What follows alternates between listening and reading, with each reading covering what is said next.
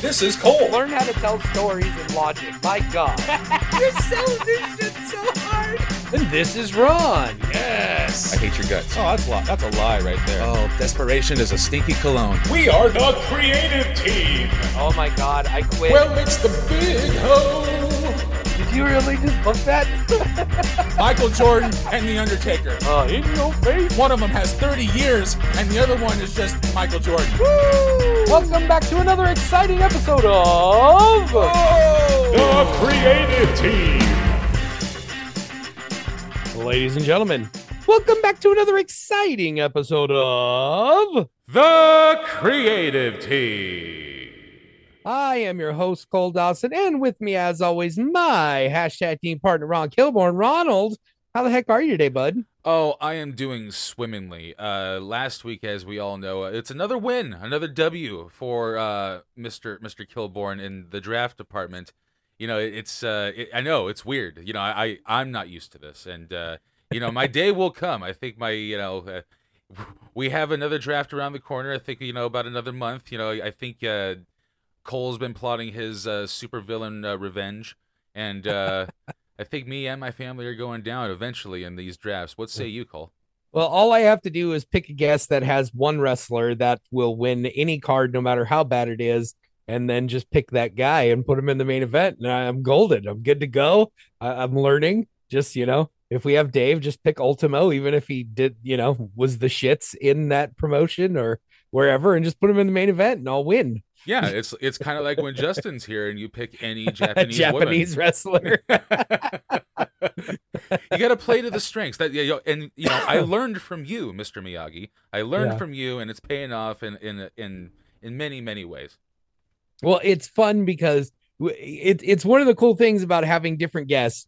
And a lot of times, honestly, when we draft, we're not entirely sure who the guest is going to be because we're still working some things out. Uh, this time we did happen to know that Tiger Man was booked, good to go. And uh, so as soon as you picked Ultimo, I knew I was in some kind of trouble. So it wasn't, uh, you know, I wasn't too terribly shocked or disappointed. You know, it was it was rigged against me. So it is what it is. I mean, I mean, if you have time to be disappointed about this, you know, I I I, I I'd, well, sug- you know. I'd suggest a new outlook on life, maybe more hobbies. Well, that's it. You know, I've been tending to my virtual farm so much, and you know, with all the Oh, Jesus Christ. I just, you know, I, I walked ass first into that one. Oh, I hope we get like a farm simulator like uh ad, like you know, a sponsor. dude, I would be so happy, especially if they give me like the power to like t- to to put some stuff in the game. That'd be fan freaking tastic. You'd be amazing on those commercials, actually. Just you want a tractor, just like wrecking shit. Dude, honestly, the best thing about this fucking game is like the one stock male face literally looks just like me. So like it's me with my green overalls and my orange bucket hat just walking around the farm. I know. I was thinking the other day, you're like this guy's like one sweater vest from being Hello Neighbor. I don't know if you've Oh. seen that. It's like a it's it's kind of like a, a game like Outlast where you're just being chased around, and it just happens to be this cranky neighbor. He, he had Nice. he had like the pompadour going and just the mustache. When you were doing just the mustache for a while, Oh, I was like, oh my gosh, that's Hello Neighbor. It's awesome. it's such a compliment. sound You, you gotta awesome. you gotta play it. It's great. It does sound great. You know, it, it's kind of whatever those things, uh, whatever the free games are for PlayStation for the month, or you know, for the PlayStation Plus. That, that you know, there's a shot. I might, eh, you know, I might get down on it. You know, It's- I have fishing, a fishing simulator game, which is great. I got got my farming, so just farm and you know, just let my mind wander. So I have plenty of time to stew about fucking shitty draft results. Yeah, yeah. just riding around in my tractor, fucking Ultimo Dragon. I know. Ultimo Dragon. He said he wasn't gonna draft Bret Hart. That's the that was the best. That was my favorite part. You were like, yeah, so Bret Hart's all yours, bud. And so we got later in the draft, and Ron's like, okay, I'll take Bret Hart, and then main evented him. You I know, well- swerved me, you set me up. what was it like? Pick thirteen? Like Bret Hart gets picked? Like oh, I, it, it was one of the more controversial drafts, and I'm glad we're talking about it. Like enough to be able to carry the conversation over to the next week. But yeah, uh, you it was great. some would say that I'm on a streak, Cole. And uh, Absolutely, you're that would- streaking. and we are, we are streaking. Nothing on at all. But speaking of streaks, uh, why we're here today during the month that is oh so titled WCW month, one of the biggest blunders in WCW history was the fact that WCW had the wherewithal to have this homegrown megastar top draw talent that was making changes in the business well after the debacle of the Sting Hogan feud. They needed something. And uh, Goldberg was that guy. And uh, he was one of those guys that had limited skill set, but he was also one of those guys that it didn't matter what the, what was happening in the ring. The crowd was waiting for spear, jackhammer, go home, and then eventually got to that crazy entrance. Goldberg was a phenomenon during the Monday Night Wars, and he was a phenomenon in WCW. And one of the biggest blunders, as I mentioned before and alluded to earlier, was they beat this man. He- It was the first time where like someone was so undefeated, like probably since Andre. yeah, Yeah, yeah. it- I mean, he w- he was right up there with Tatanka, except for I think Tatanka actually had like three or four hundred matches in a row where he. Right. if we're being honest, right. And these were all like televised, like, you know, these were all like televised matches, and they were like doing their part of like jotting it down and making a scorecard. Right. Bobby the Brain Heenan's like, on air fandom of Goldberg was second to none watching Nitro. It- he did such a great job of putting him over, but when they finally beat him in the most like douchey way possible, and then come to find out that the person booking the show is the person who beat him, it just goes to show the irresponsibility of knowing what you have when you had it and you know just shitting all over it when you have it.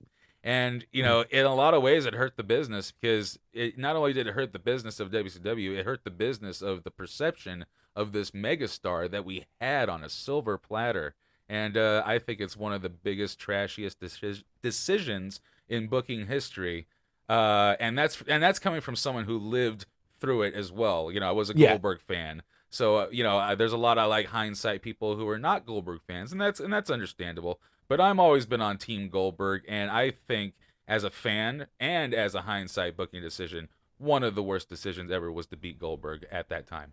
Yeah. But I mean, but I think it's more than that. I I think that was just like a a that was just on the list of a, a long line of mis- missteps with Goldberg. Like they fucking started shitting the bed during the streak.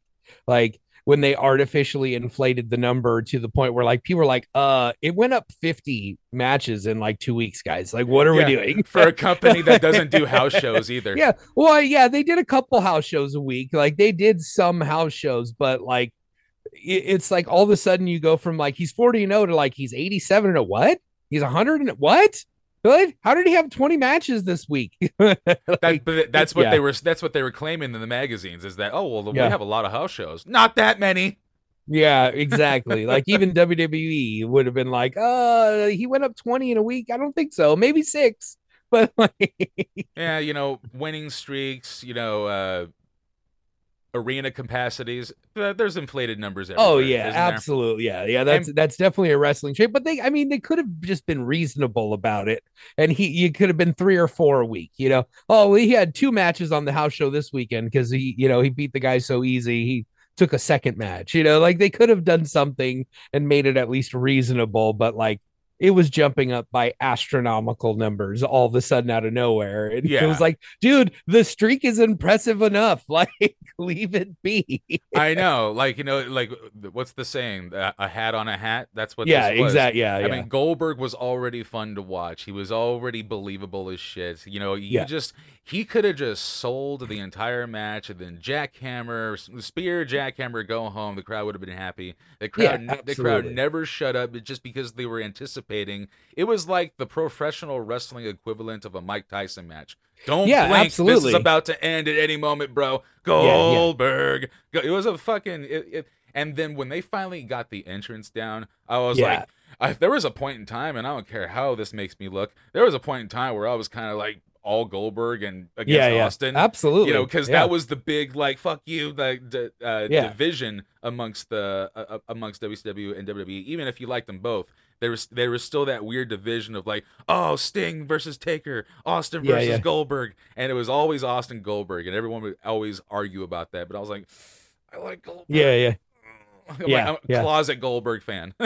yes. Well, I mean, but that's it. He was a world beater. He was killing everyone in record times and he was unbeatable. I mean, like, even no one even really got very much offense against Goldberg. So even though, you know, we're teenagers and we kind of understand, like, loosely that what wrestling is at the time as teenagers, you still are young enough to buy into it. And the story that everyone's telling, like, you're still more willing to go along with the story. And so in the world, Austin, we knew was fallible. We knew that he was not impervious to pain. We knew that he had a bad neck. We knew that, you know, that he could be beaten because they they beat him probably more than they should have. But even then, it wasn't that much. But we knew that you could get one over on Austin and you could beat him. Goldberg were like, who the fuck can beat Goldberg? Like he destroyed Hogan. He destroyed everybody. Like so absolutely like as a teenager, I can see, yeah, I mean, uh, as a WWF fan, I'd be worried if it was a shoot uh putting Austin against Goldberg. I'd be like, Oh, I yeah. don't know. Yeah. That- and yeah, that was I- always my thing. I was like 12, 13 year old me with the perception that we have at the time at that age. I'm watching both shows and I'm like, okay, one guy is entertaining and I think he'll definitely beat my ass, but he's he's spending weekly Mondays pouring beer on old guys and uh, Yeah, you yeah, know, yeah. ma- making Vince piss his pants and and studying uh, uh, Gerald Brisco and Pat Patterson while he's got shit streak underwear going. And he's like sneaking up from behind and stunning people and drinking beer. But you got Goldberg walking that aisle, entering that ring, looking everyone dead in the eye, spear, jackhammer, destruction every week. Uh, no, no song and dance, no, no ha ha stuff. And uh, just from me, every time like it came up, I was like, Goldberg would fucking eat Austin, and Yes. everyone would just look at me like I had shit coming out of my ears. that might you know that might be a fun exercise to do here on the podcast. Just book like a 1998 WCW versus WWF like best of 7 pay-per-view. You know world, world tag champs yeah tag champions and then obviously Austin versus Goldberg closes the show. We could do like you know and just figure out from there what else I mean you know we Sting and Taker and Goldberg and Austin are the two like set in stone but we're they we it would be a lot of maybe a lot of fun to kind of go through that and uh do that at some point that's a good idea Absolutely. Uh, WCW versus the World was my like favorite game ever at the uh, you know when PlayStation 1 was a thing and it was basically that concept. It was WCW and then just a bunch of knockoffs from every other company that you can just That's toy with. awesome. It's amazing. Oh, I mean, you and, know, and now we have Fire Pro so and now we have Fire Pro, so wrestling games are endless and really you, sh- you shouldn't make another one. But yes but what we could make is more history by rewriting it. Because, you know, when you're talking about, you know, putting all of these worlds together, I can't help but think of what we could do to correct the blunder that was ending Goldberg's streak. You know, a lot of meat is on the table here. uh, Or, or yeah, oh, I'm going to use Yeah. that. A lot of meat is on the table. It's on the bone, too, but it's also on the table because we're about yeah to there's there's plenty to chew here There's plenty to chew, absolutely. And uh, you know, it, what what would you do? How would you end it? Where would you end it? What company would you end it in? That's all going to be answered today because you know, without further ado, let's get into it. How the hell would we rectify the decision of ending Goldberg's streak? Cole, uh, I believe I went first last time, or you went first. I'm gonna. I'm just gonna let you decide. Who do you want to go first? I will go first, but before I give my uh, you know, my uh before I rewrite history, let's cover history. Oh, Bill Goldberg, September 22nd, 1997, makes his debut on Nitro, defeating Hugh Morris, and then uh, very quickly began a streak of victories. His first kind of feud of note, which is very interesting. Uh, and this just is one of those notes, you know, footnotes in history where you go, yeah, WCW. His first feud was over a Super Bowl ring with Steve Mongo McMichael I mean, you know, involving Deborah. it's it was kind of topical. I mean, I know that he was a Falcon at one point. What was Mongo? And a, yes, and a Ram, and uh, Mongo was a part of the the Super Bowl shuffle. Chicago Bears, uh, one of the arguably the greatest defense in the history of NFL, and they won that uh, random Super Bowl in the '80s.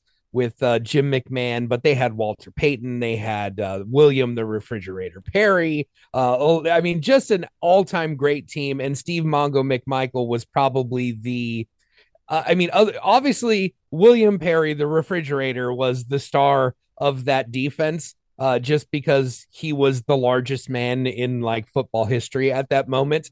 Uh, so much so that he was so big they would let him run the ball sometimes as a running back and score touchdowns because no one could tackle him because he was just 400 pounds and whatnot. So yeah, Steve Mongo McMichael, and then Goldberg played 11 games in the NFL and got or, or 14 games and got 11 tackles. So that's a lot of Goldberg information here today, ladies and gentlemen. So Yeah. after beating Mongo McMichael, Spawned from a question of where did Mongo McMichael play?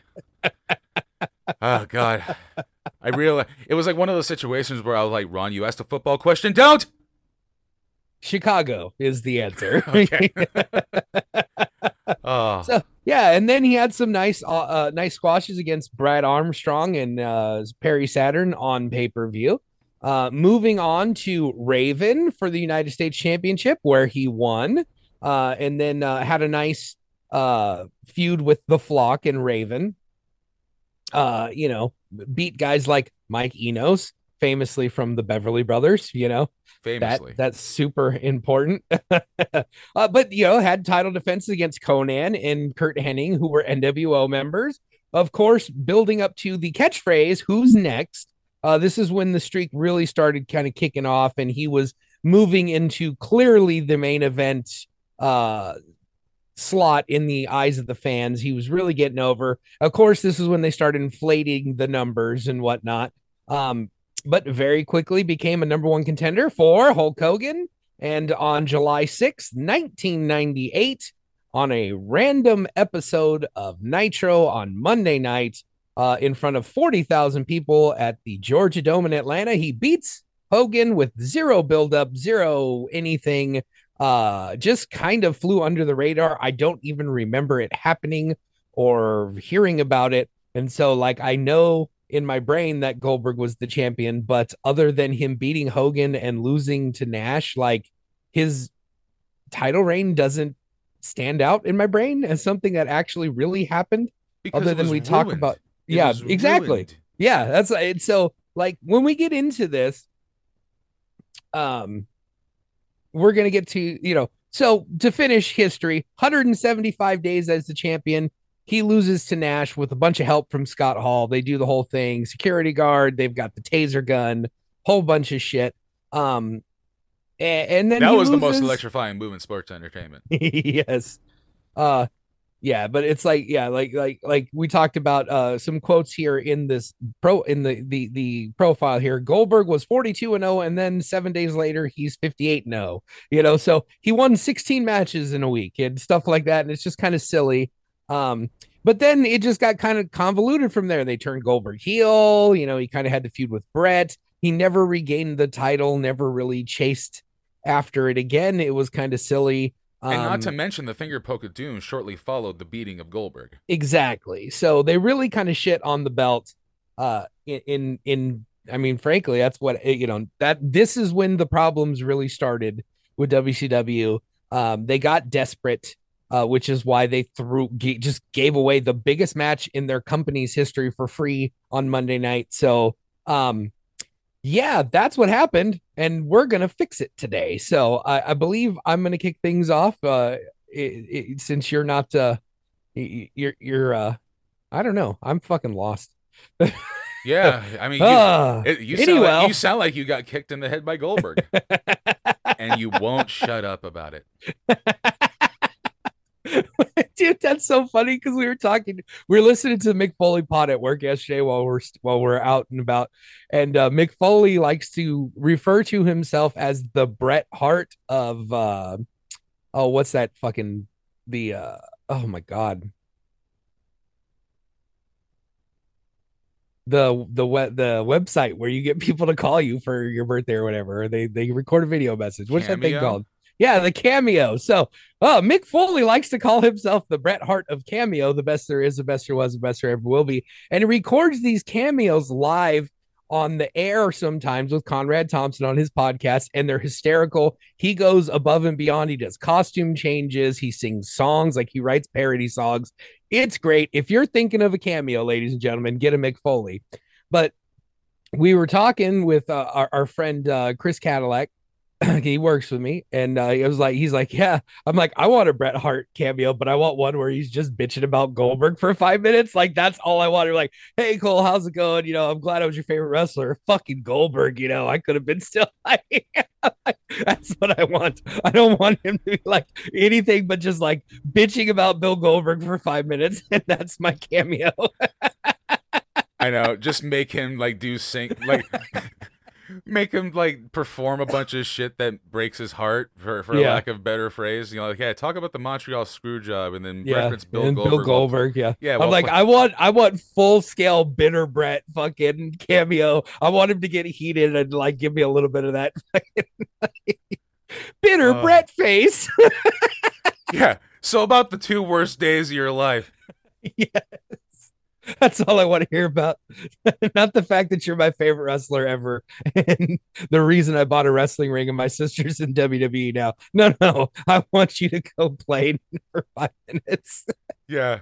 Your wine looks like shit, by the way. Oh, so Ugh. Ah. for me, if we're going to fix the ending the streak part of Goldberg's thing, why don't we go back just a little bit further and fix this entire fucking mess that they had with Goldberg? Because I don't think it matters who he lost to since winning the belt wasn't even a big deal. And I feel like his entire fucking run was fumbled. So I'd like to go back to the Georgia Dome. And before that, we're going to make it perfect that Bill Goldberg to put his sights on the World Heavyweight Championship. And so for about 8 weeks and two pay-per-views, we'll say 12 weeks. We'll we'll build up. We're going to have two pay-per-view matches with Goldberg to build up to the big giant Starcade match with Hogan. So he's going to beat, you know, he's already beat Mr. Perfect, he's beat Konnan. So he's getting a singles match with Scott Hall, not not on that Nitro. That that's fine. And then like if you beat Scott Hall, then he can, you know, he'll move up the list. Like we're not going to just have him beat Scott Hall and Hogan in the same night on Nitro with no build up and no fucking like idea that this is coming. So we're going to build that up for a few months. Uh he's going after Hogan and Hogan always manages to get out of the way and escape Goldberg. But he beats everyone. Goldberg's going to beat Hall clean the middle. He's going to beat Nash clean in the middle, Giant, whoever. He's going to beat the entire NWO building up to this. And then we're going to have four entire weeks of television of Goldberg stalking Hogan and Hogan running like a bitch and knowing that he's scared and knowing that he knows his title reign is coming to an end. And then we're going to have the pay per view. And of course, the NWO is going to do everything in there power to try to fuck this guy. Hall's going to be their Nash, everybody. But the entire WCW locker room is going to stand up to the NWO and make sure that this stays a singles match clean in the ring. And like it's going to turn into almost a lumberjack match at this point, but it's going to be a wild brawl because let's be honest, Goldberg and Hogan, we're going to need some fucking gaga to make this thing work, right? Because this is going to be like a 15 20 minute production that ends in Goldberg defeating Hogan, spear, jackhammer, one, two, three, middle of the ring at the gigantic pay per view with all the build up. So, like, we're going to fix that to start this thing, right? And then we can have months of the NWO trying to get the belt back, doing all this stuff. We're definitely going to have a rematch with Hogan, uh, maybe a couple months down the line with Goldberg. And maybe that's when we end the streak because I don't think Nash ending the streak did anything for anybody. I don't see any other heel that we could have come up with in the company that could have made it worthwhile. But I, I feel like we could have gotten six months out of this Goldberg Hogan feud, and we got one match on Nitro. And then Hogan's answer to get the belt back was to fucking do the finger poke of doom spot after Nash, the booker, put himself over on Goldberg. Like, if we look at it in a match of itself, ending the streak with the stun gun and the whole thing isn't necessarily the worst thing ever. But I just feel like we could have got a lot out of this. But so for me, where I'd like to go is Goldberg wins the belt. He's defending the belt still every week on Nitro. That would be fine with me. Goldberg becomes like that Bret Hart fighting champion. I'm going to defend this belt every week because nobody can beat me. And so there's two ways we could really go with this. We go to the point where Goldberg becomes the supervillain, or we continue the feud with NWO and and Hogan. I think I kind of like to do both, if I'm being really honest. I think we do Goldberg defending the belt on Nitro for weeks on end. We build up to a Hogan rematch, maybe a couple months down the line. And there's all kinds of fuckery and bullshit. And this time the NWO prevails and Hogan regains the belt from Goldberg. So for me, if we're going to end the streak, the only way we can do that is to have Hogan with the power of the NWO behind him in the streak. Then from there, we build up to a big giant war games match where we've got Goldberg, Sting, Flair, and maybe the Steiner brothers taking on Hogan, Hall, Nash, Mr. Perfect, and fucking Norton or Konnan, whoever you want, whatever. So then we have the big blow off. But the stipulation of this War Games match is that if WCW wins, Goldberg gets his rematch against Hogan, and everybody is barred from ringside. No one from the NWO is allowed to be there. Nobody from WCW is allowed to be there. If anyone comes out to the ring, they're fired, not suspended, they're fired immediately and so we finally, after like we've we've got two months of build up to the first match with Hogan and Goldberg. We've got two months of build up to the rematch. We've got the War Games match that WCW wins. And then finally, here we are eight months down the road. Goldberg Hogan one on one, the third match. This is it, winner take all if and Goldberg is going to beat Hogan in like seven minutes. Like it's going to be not a squash, but it's going to be a convincing, solid win for Goldberg. And this is going to be the end of the NWO. Like Hogan's gone. He's off TV for six months. The NWO is going to fall apart at the seams at this point.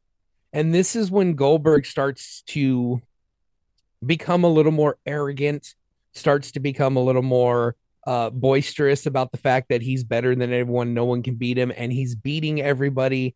And we slowly kind of start shifting Goldberg to being a little bit of a heel. And that's when we can decide we're going to make the next big star. And for me, that would have been Bret Hart if we could go back in time and do this over again. But you've either got Sting, you've got Bret, you've got Scott Steiner at this point becoming a main eventer. You got Booker T at this point, who's kind of elevating his game. But I, it would have been the way for the NWO to actually make somebody.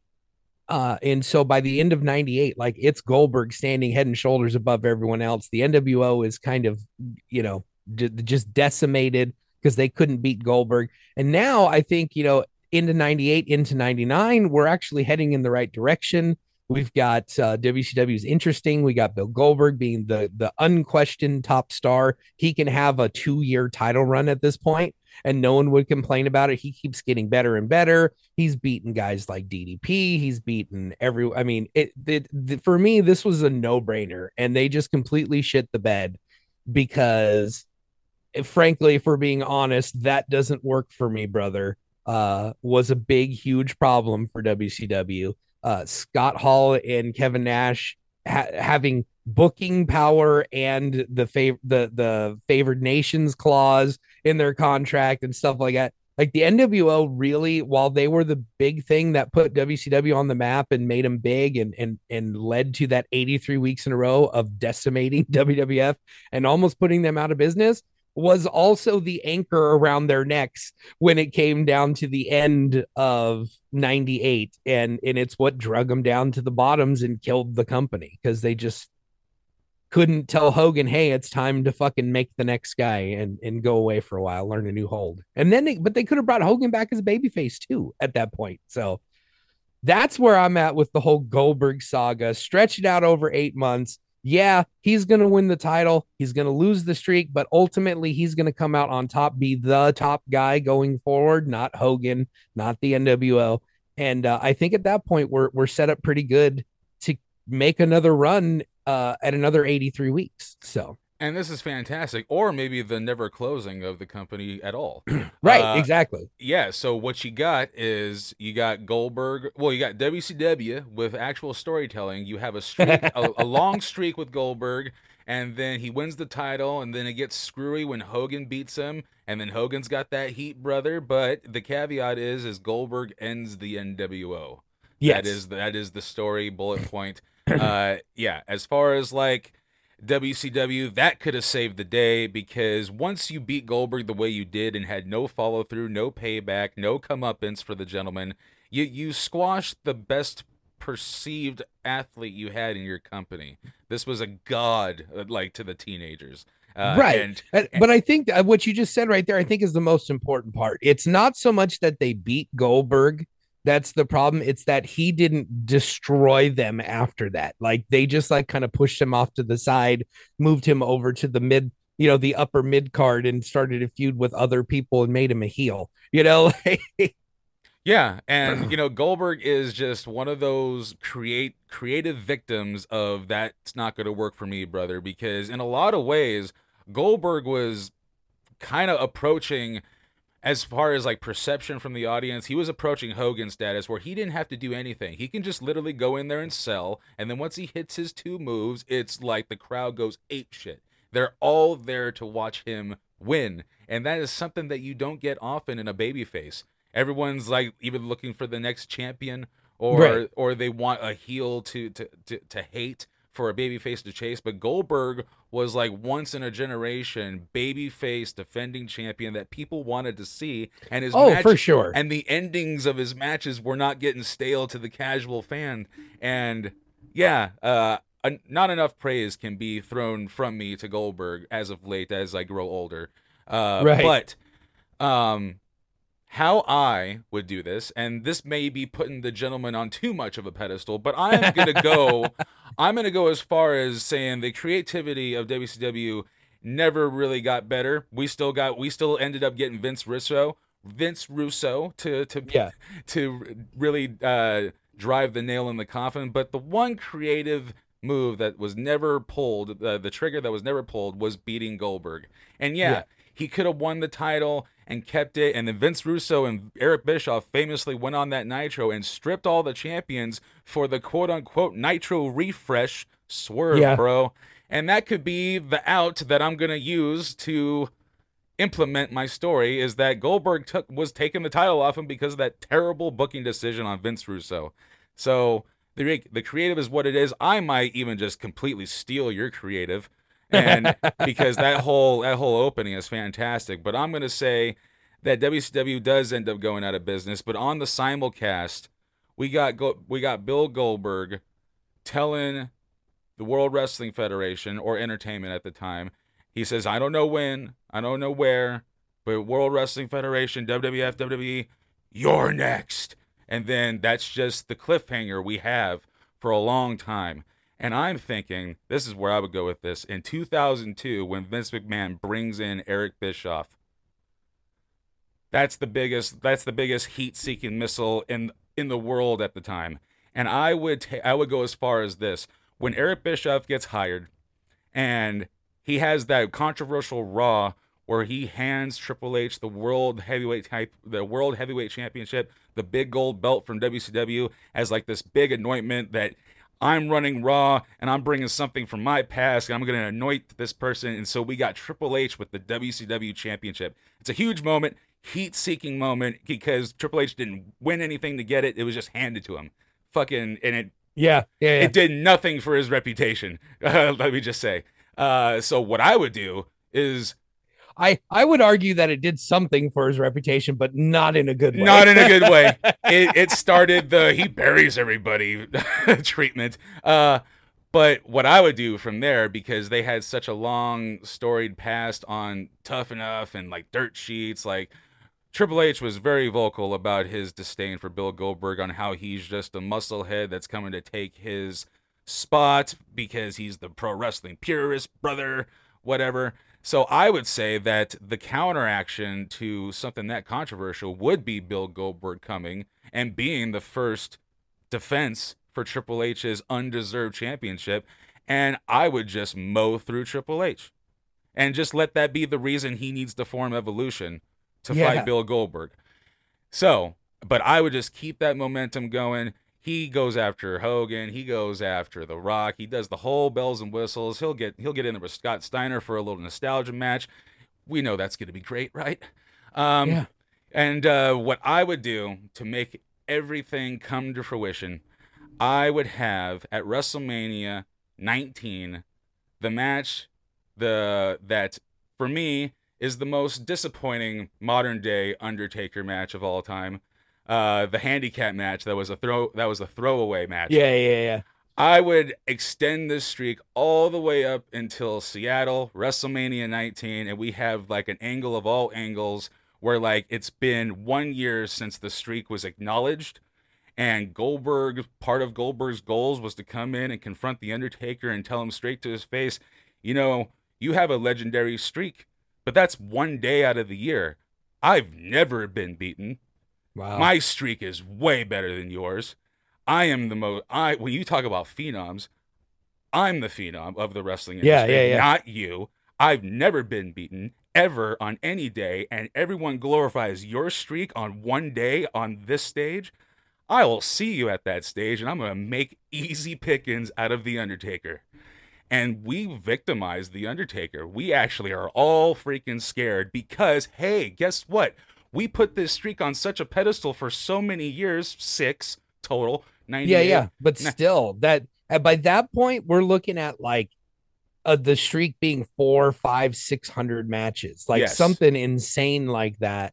I, I mean, I, I mean, realistically, if if he defended the belt every you know every nitro e- even from 98 to 2001 when they went out of business that's you know 150 200 300 matches especially if they're still counting uh house shows and inflating it a little bit. We could be looking at close to like a thousand matches by that point in wrestlemania 19 that's in that's mean- 2003 yeah. Yeah, I- yeah, and i yeah. think and i think i think the audience could have held out especially that year off from nitro closing to 2002 yeah, if you if you noticed in my timeline goldberg's nowhere to be found during that invasion angle Yeah, can, yeah, we can- absolutely. we can get back to that at a later date but you know maybe he's in japan still counting and like that being his like internet dirt sheet thing like he's in new japan freaking jackhammering uh fucking whomever is big at the time. oh But- yeah yeah But you know, long story short, I'm using this as a platform to get my guy, my favorite guy over because at WrestleMania 19, I'd say we put Taker's back up against the wall. It's been a long road, but I think this would be a great opportunity for Goldberg to lose by by the skin of Undertaker's teeth, really making the streak even more important. At this point, it'll be Goldberg making the streak because oh the year, absolutely the year before, it was acknowledged. This year, it was tested by the biggest test ever. And Yeah. this was light years away from the handicap match that was had. And there's something about the American Badass version of The Undertaker versus Goldberg that kind of appeals to me a little more. I think it looks better on a poster. Um, and uh, I just think that would be oh, light years better than what actually happened at WrestleMania 19. And again, to my point, it, the the Undertaker's streak was acknowledged the year acknowledged the year before. I think this is where we actually put it on the map, and it becomes way more important oh for sure faster than it actually became important. So Yeah. by the time Randy Orton, uh, by the time the Randy Orton match comes around, it's like way bigger. So, and I think that would be when Goldberg just kind of rides off into the sunset. Because what more do you need until he comes back as the part-timing superstar that we love love him as today? I I I think that would be absolutely amazing. I, I my only thing is I feel like if Goldberg won the belt and held the title from 97 98 to you know all the way to 2001 i don't think the company goes out of business that quickly Yeah, Like I feel like if they would have just done right by Goldberg, that WCW would have remained profitable for at least another year or so longer. Correct. Um, I th- part of the problem, w- you know, we we talk about Vince Russo. Russo got the job because Eric Bischoff kind of pissed some people off, you know, and and and part of the problem was that ratings were slipping, uh, pay per view buys were down. Uh, obviously, part of the pro, a huge huge part of the problem, like it's so hard to discuss the WCW thing because it was like a calamity of errors. Like it was the network putting the restrictor plates on them so hard really kind of shut down the NWO in the first place. Like when they're like, oh, we don't want gratuitous violence. We don't want any cuss words. We don't want like when they basically told them they needed to do a super G rated wrestling show on national television when it the reason it blew up because it was edgy and it was like pushing the envelope like they really neutered the program but then the booking was also fucking terrible. Like, it was really really bad. Uh you know the the contracts with the NWO were really really bad for them uh i mean they just everything compiled and then they brought in Vince Russo and the terrible booking became just unwatchable crap. Like to the point that there was no stopping this like this was the Titanic and the fucking you know they were playing the violins already. At this point when Bischoff came back and tried to save this bitch but Oh, then But yeah, they failed. it's they just- failed immediately when he came back, and they had that Yeah. big promo where they called Ric Flair a piece of shit and stripped all the champions. Yeah, of- exactly. And, decided to do the Nitro restart. That's why I left that in because you're right. You're absolutely right. If uh, they actually did right Oh, by Goldberg sure. and had him undefeated for the next three years, there'd be no need for Vince Russo. I mean, right right we got like Goldberg was the first guy to do like movies for WCW that you know Yep. that that wasn't a WCW movie. Like he was in Universal Soldier, which was the only reason I went and saw the movie. yeah, I just it's one of those things like oh man, like if we could go back in time and with our brains right now, not not our teenage brains because we would have shit the bed too, but uh, like if Oh, we yeah. could go back in time with our current day brains and take over in like late 97 or like middle 97 the book and like said, "Hey, Hulkster, you got to do this or we're going to go out of business. Like you, you're going to get us under. Is Yes. like this is a problem. Like you need to understand.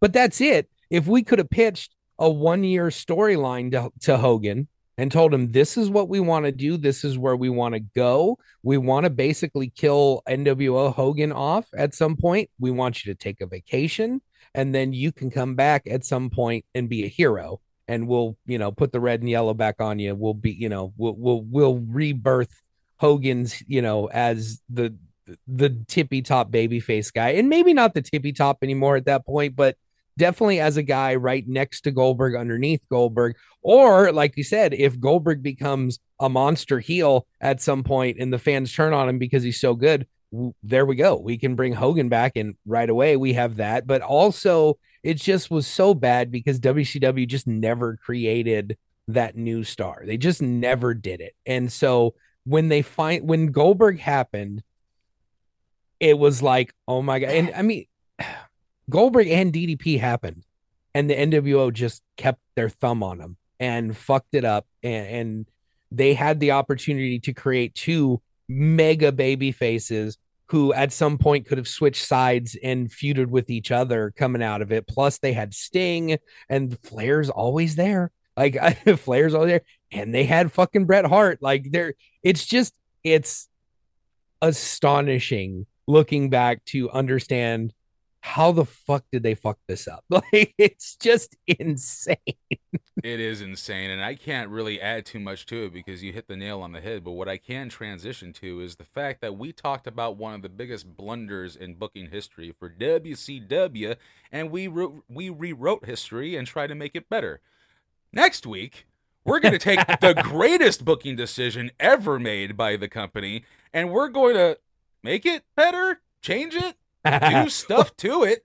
We're, Uh, we're I mean, gonna do a thought exercise. Yes, we're gonna do a thought exercise because let's just be honest. You can't make this better. This No. is the greatest thing that pretty much, you know, uh, you kind of double-edged sword it earlier with the, the the politics and the background noise of it all. Yeah. But creatively, ratings-wise, fandom-wise, this Yeah. is probably one of the money greatest- making. It's it's like the biggest money drawing fucking angle in history. It like they, I mean, they literally almost put Vince out of business. Like there was they it wasn't it, like it was on the flip side where it wasn't a competition because WCW was so dominant for a year and a half. Yes. Like it's insane. So yeah, we're doing a thought exercise, kind of like, well, let's just imagine that Hulk Hogan doesn't exist and refuses to turn heel. What do we do? Yes. You know, and, the, and and the title is Who's the Third Man? The Third Man. We're going to talk about the Third Man, the creation of the NWO, and the big mystery. Who's the third man that Scott Hall and Kevin Nash are bringing in to take down the company known as? WCW. You damn right. There's more meat on the table, Cole. Let's eat. Oh, I don't know if there's a lot of meat on the bone on who's the third man, but this one is like this is going to be a little bit of uh dressing and we're going to make some chicken salad I think out of chicken shit uh this this next week cuz we're we're messing with perfection and uh, we're to we're just to like, you know, I I did see I I saw you know a thought exercise along these lines going back to WWF in 85 what if Hogan doesn't exist? Right? What do you do instead of Hulkamania? Who's taken the belt off the Iron Sheik in the beginning of 1985. And, and it's one of those you're doing something that clearly is going to be less than, but let's see if we can do this and we could have made it work and it would have been interesting. And if it's something people could sink their teeth into and put some meat on the bone with, uh, you know, a lesser than uh, storyline. I mean, that's why we do this. You know, creative team at your service. You know, we put our money where our mouth is. We're not just armchair quarterback fans that like to complain. We do that a lot. Let's be honest. yeah, But we hey, do. not too many of you out there just complain and don't give your own ideas. And that's what we do on this show every single week. Cole, I'm done filibustering. I don't know how to do an outro. That's you, boo. so please, please take us home. Well, thanks for being here as we uh, corrected the wrongs done against Bill Goldberg this week. Next week, join us as we discuss who else could have been the third man. What would we have done if Hogan wasn't an option for the NWO? And uh, that's going to do it for this week, ladies and gentlemen. I am your host, Cole Dawson. Uh, for Ron Kilborn, saying thank you, we love you, and good night. Mwah. Thanks for listening. Find us on Instagram and Twitter at Creative Team Pod or just the Creative Team on Facebook. Follow Cole Dawson on Twitter and Instagram at Cole2130 And follow yours truly at Ron underscore Kilborn. We'll see you next week on another episode of The Creative Team.